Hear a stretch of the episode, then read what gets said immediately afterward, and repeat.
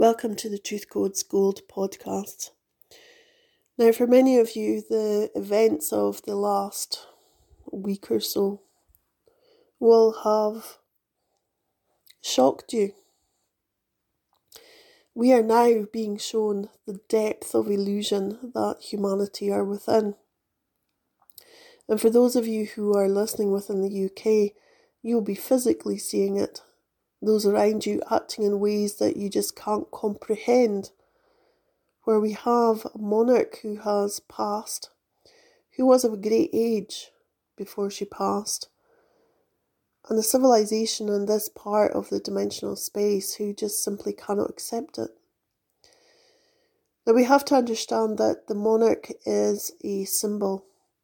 So we're not looking at the person as such, we are looking at the symbolism of the monarch because for those who live in the UK, we were born into a monarchy. For those of you who are listening to this podcast who are in different countries, if these are not a country that's run by a king or a queen, and these are like the USA where you have presidents, this is more challenging to understand because it's not until that you are taken out of the country you were born into that you understand there are different ways of living. Now, that certainly applied when I left the UK and spent a number of years in the USA. I was born into a monarchy. That has been a background, and it doesn't matter if you follow the royal family or you, you don't follow the royal family, it's the energy that you're born into. So, there are ways of living, and there are rules and regulations and laws in this country, and they differ for each of the four different nations so Scottish law is not the same as, as English law, it's not the same as Welsh law, and it's certainly not the same as Irish law. So these are subtle differences that come into play also. Now, I remember spending a good deal of my time in the USA, certainly in the latter part before I came back to this country, where I got into conversations about law. So we'd be sitting on a porch and someone would strike up a conversation about the police, for example, what amazed me when I lived in the USA for, for those short, well, short, but it seemed to last whatever years, was the difference in the way that people express freedom. Now, that's part and parcel of what's going on at the moment. I spent a lot of time saying to people, well, we just can't do that because we'd get arrested. We're not allowed to say this, we're not allowed to do this. The police have these powers, the police have that powers and generally we are watched 24 7. When you buy petrol in this country, then you walk, you drive into a gas station that has cameras. So if you were to be silly enough not to pay for your petrol, you can guarantee that 20 minutes down the road you're met by His, Her Majesty's police force and you're promptly arrested for whatever the the rule is about paying for your for your gas.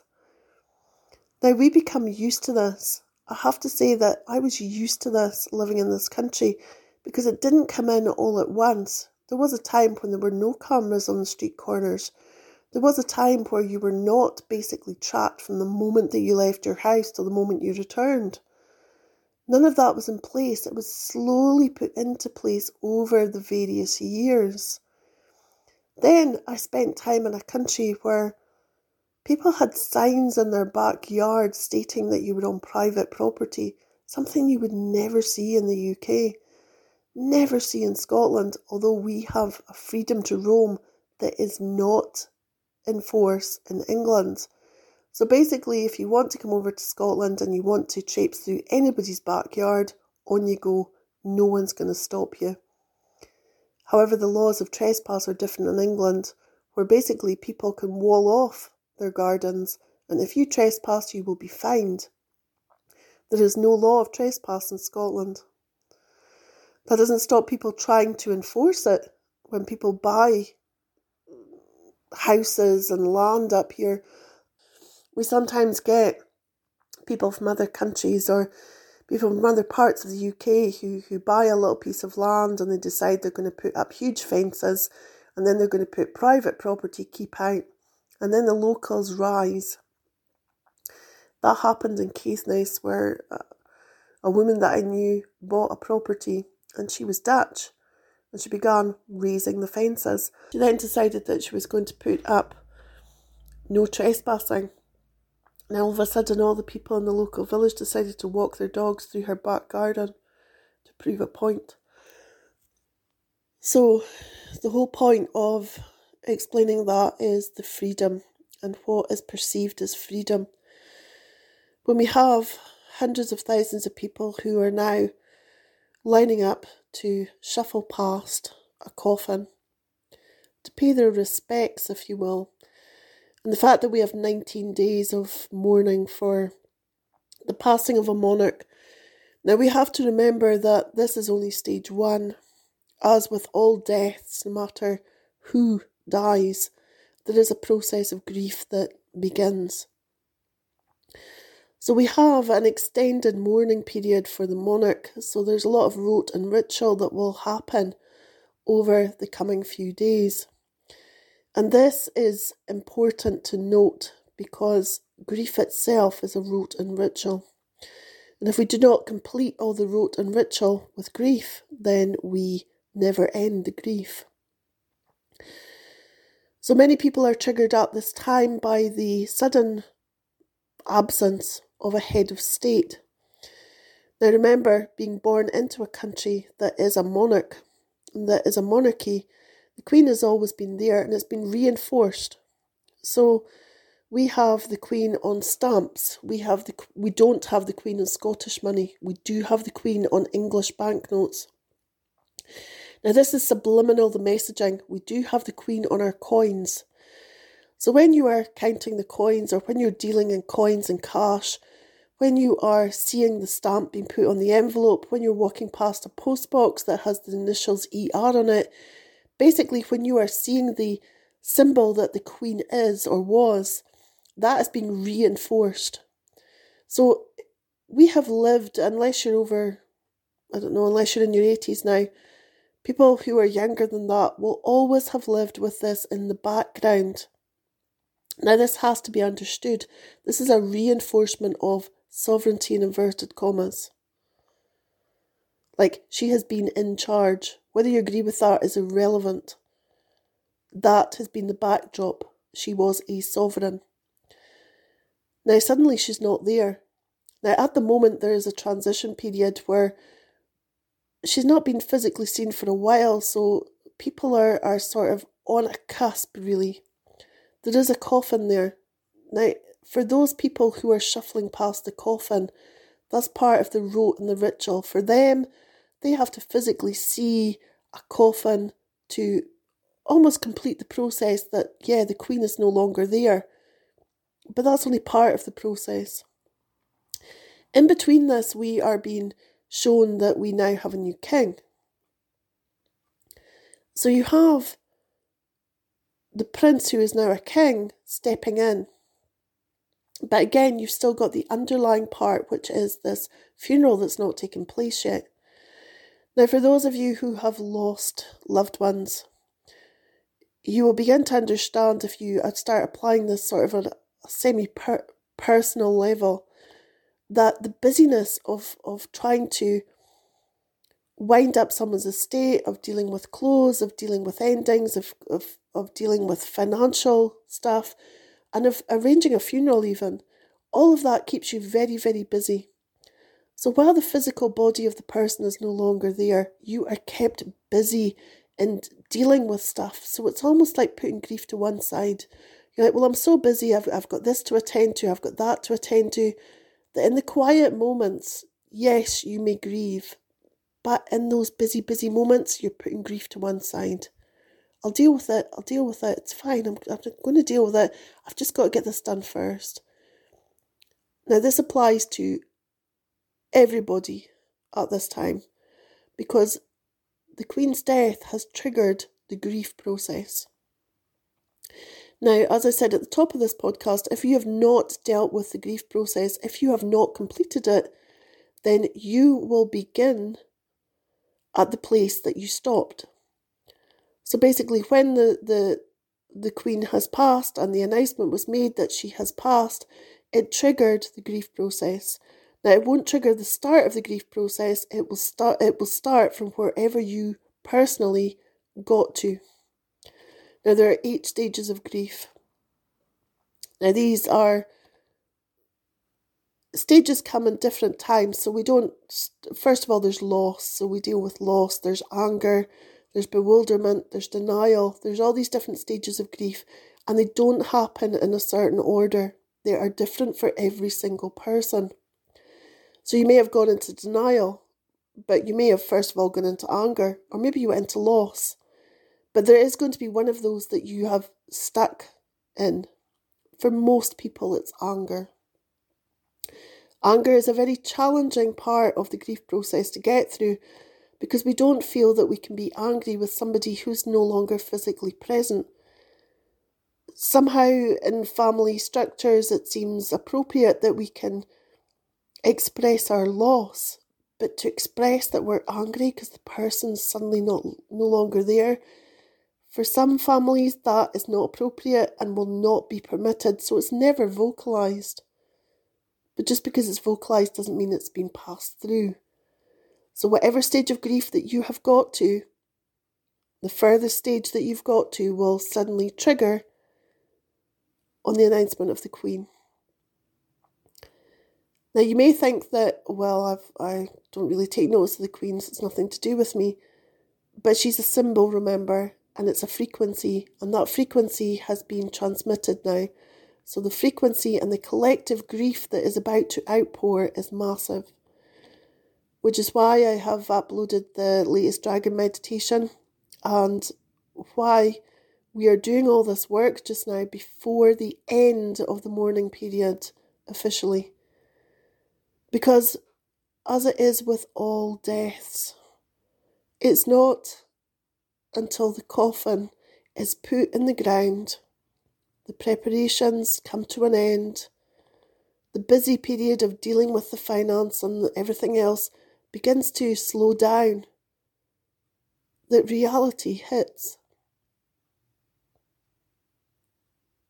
Once you walk out of that cemetery or once you receive the ashes or, or whatever way that you, you have dealt with the death, there comes a period where it almost feels like a void, where you understand that life does not go on the way that it did because there's a person missing.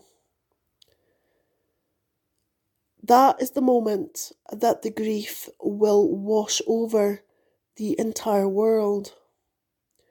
That is the tsunami that is about to hit humanity collectively.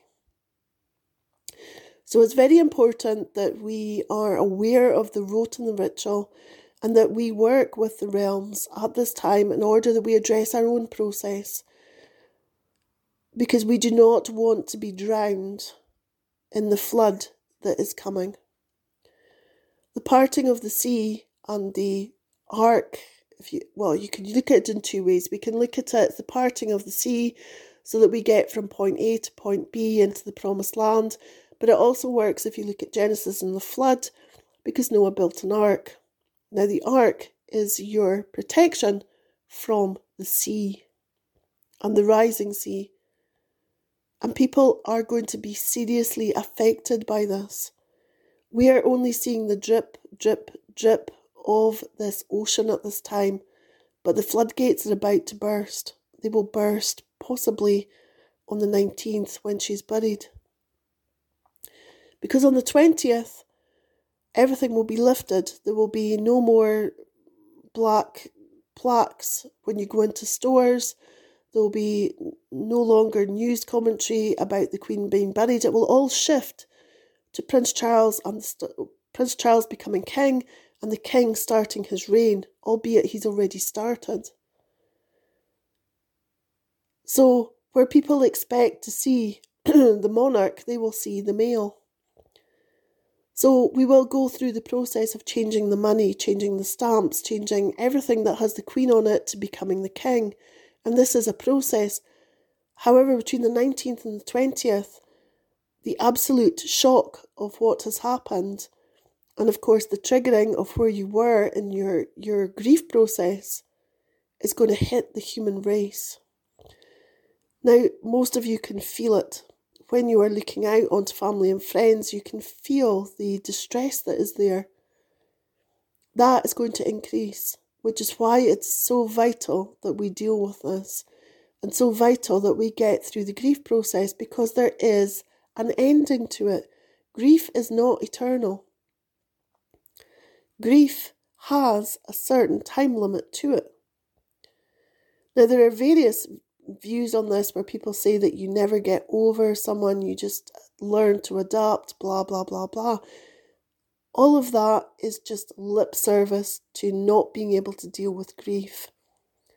When we can get through the grief process and we understand the gift that we had, the experiences that we had, and the learning that we had, when we begin to understand the role of heaven, when we begin to understand that energy never ever dies, and that yes, we don't have the human physical person with us, but there is a place where their spirit is, then we begin to view it in a whole different way, and there is healing to be had we are healing the family lineage from grief. That grief is passed down on a cellular level from all the generations that went before us who just walked with their grief. Many of them walked in grief. Now, when we traverse, when, when we move from the human physical body into being spirit, into being energy again, everything that bothered us, anything that physically trapped us, if you like, ceases to exist. So, when you have a loved one who potentially has died, and they've died not of old age, for many of you, they will have died of illnesses, many of you, it will be a sudden death. Now, there is a lesson in the sudden death. These lessons went out across all of us so that we could prepare for what is about to happen in humanity. When there is a sudden death, it is slightly different.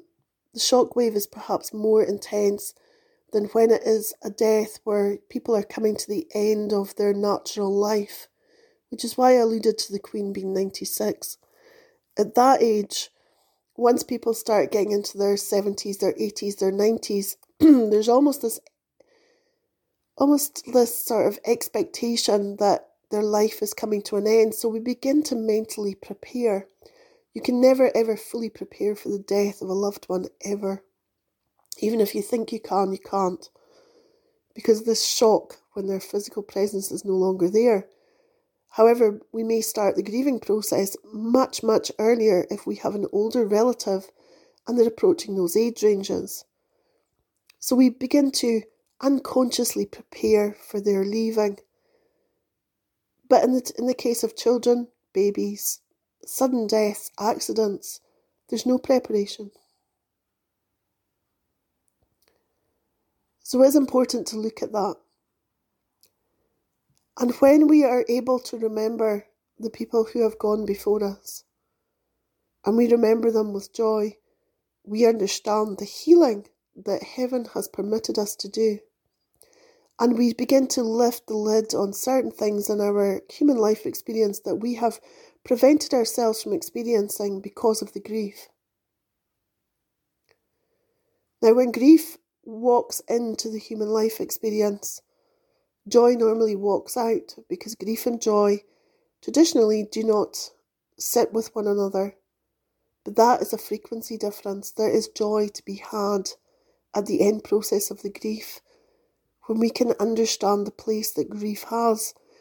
Because grief does not only apply to the death of other human beings, grief applies to every single thing that dies. So we may have had great aspirations when we were younger. We may have thought we're going to do this for a career, we're going to do this, we're going to do the next thing. Even relationships, friendships, no matter what level of friendship or relationship, if that did not last the course and it did not meet the expectations, there's a grief there because that died. But in order for something to be reborn, there has to be a death. So this continual cycle has to be allowed to kick in. Because if you do not die to something, you can never have a rebirth. So, in order to die to grief, there has to be the death of grief to be the rebirth of joy.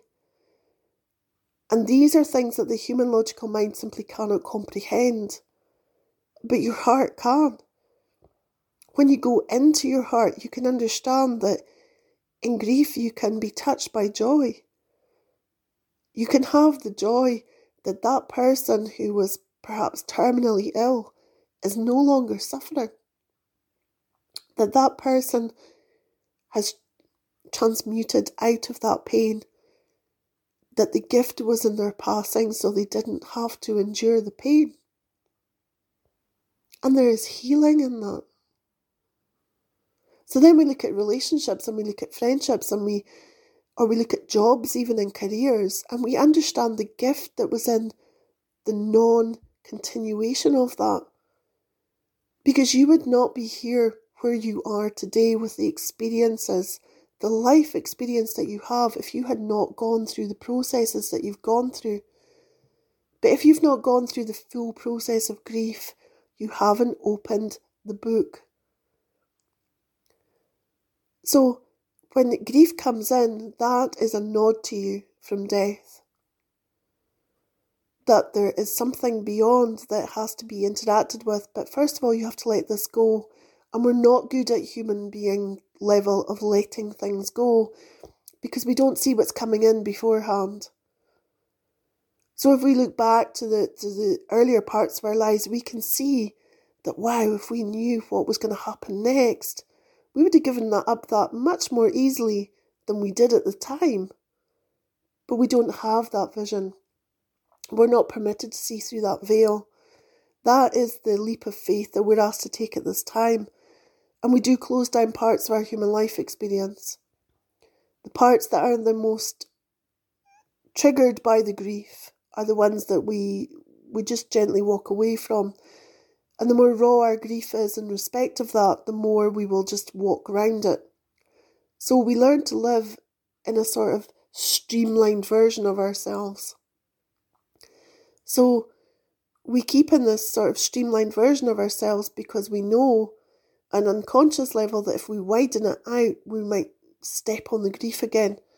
So your human logical mind will always try and make you make choices that keep you away from the, the pools of grief that are on your path. That doesn't allow you to walk the whole path, which is why we must now clear this path of grief in order to move forward. Some of you are facing an ocean and you're thinking, well, I understand what you're saying, Karen, on one level, but I'm not sure how to step forward because it appears that there's no dry land for me. And that is where Christ comes in because it was Creator who opened and parted the sea for Moses to lead his people out of slavery and into the freedom that God had offered. Now we are being given the same choice. The moat that is around humanity is called death. It is filled with grief. And many, many people believe that they will never get across the other side of that. So they live on the island which grief enforces on them.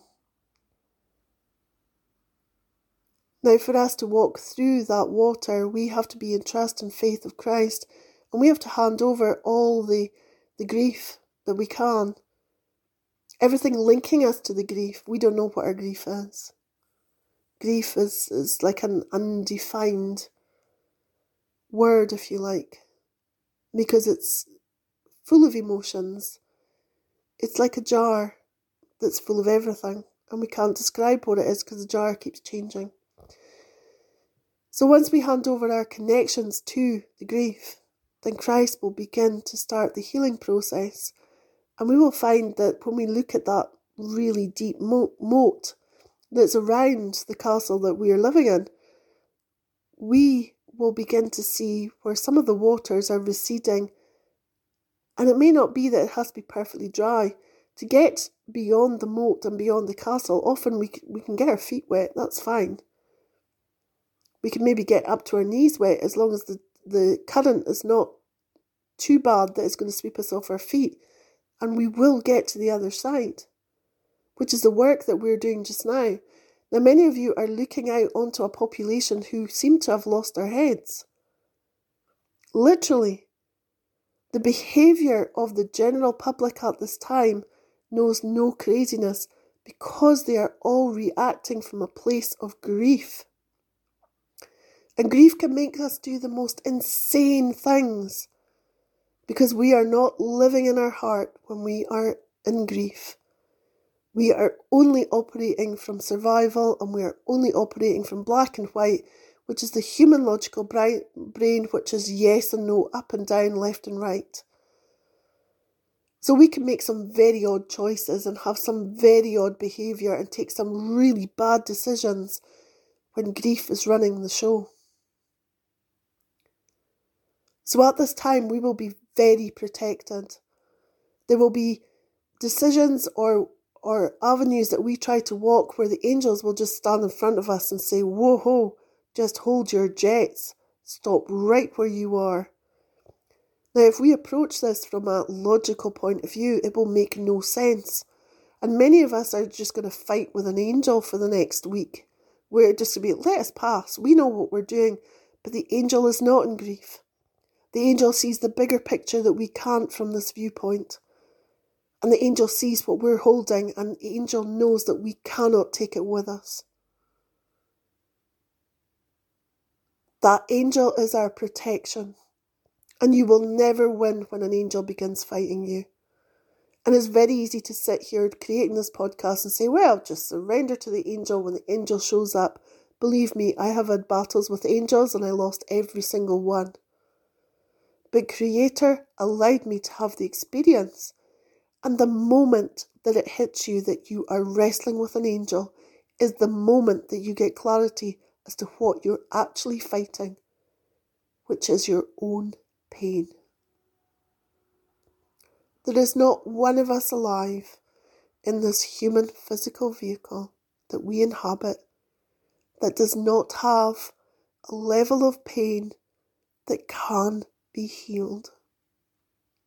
No matter what your circumstances are telling you, no matter what your relatives are telling you, no matter what your spouses are telling you, heaven knows best. Christ knows truth, and we are. So, matter how lost you feel at this moment in time, you are not lost. When you have opened your heart to Christ, when you have surrendered to Christ, you are held in a process very tightly. Sometimes the angels will allow us to wander. They're like parents to us, little children. They will allow us to play and they will allow us to run and everything else, but there comes a moment where we stray too far and the angel pulls us back. There's an angel that will prevent us running too far ahead. There's an angel that will step behind us and start moving us if we just sit down and refuse to move. We are so protected by the angels. So, the whole theme of this entire podcast is to help you see that this is a pivotal point in our evolution. The symbolism of Queen Elizabeth passing from the physical to the etheric is massive because she is the she was the longest reigning sovereign. Even if we don't live in the country where she ruled as such, she will have impacted because she will always be in the background. And the scenery has changed, and that is a major symbol all by itself. We had lockdown. Lockdown lasted approximately two years. And I remember the day that lockdown happened, where I was, who I was with, and where I was working, and it couldn't be further from that now.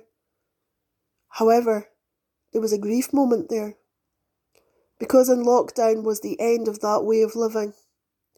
When we went home that day, the day the government announced that everybody had to be back in their homes and that shops and businesses were closing and that we were in an official lockdown, that was the start of a grief process that many didn't see either.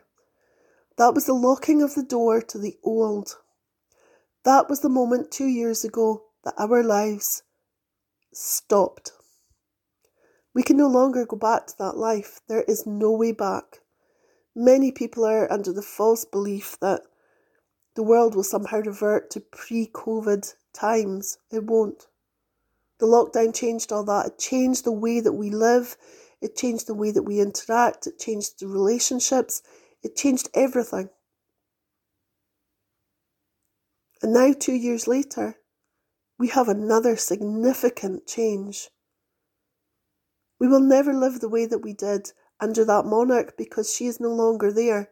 And the way that this new monarch is coming in will be completely different because A, he's a male, B, he's much older when he's taken the throne. It changes everything. And if there's one thing that humanity do not like is change, it's all very well if we're instigating the change. If we decide one day we're changing the colour of the walls or we're going to buy a new dress or a new pair of shoes, that's perfectly fine because we are controlling it. But when change comes along and says, hey, hey, I'm here, most of us will go, I'm not ready for you. And we've had no option. So, this is a human race who are coming out of lockdown. The entire world went into lockdown.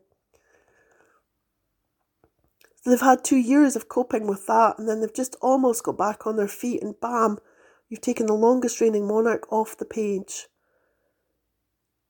This is another change that will change everything once again, and people are not good at change. So the outpouring of grief has not begun.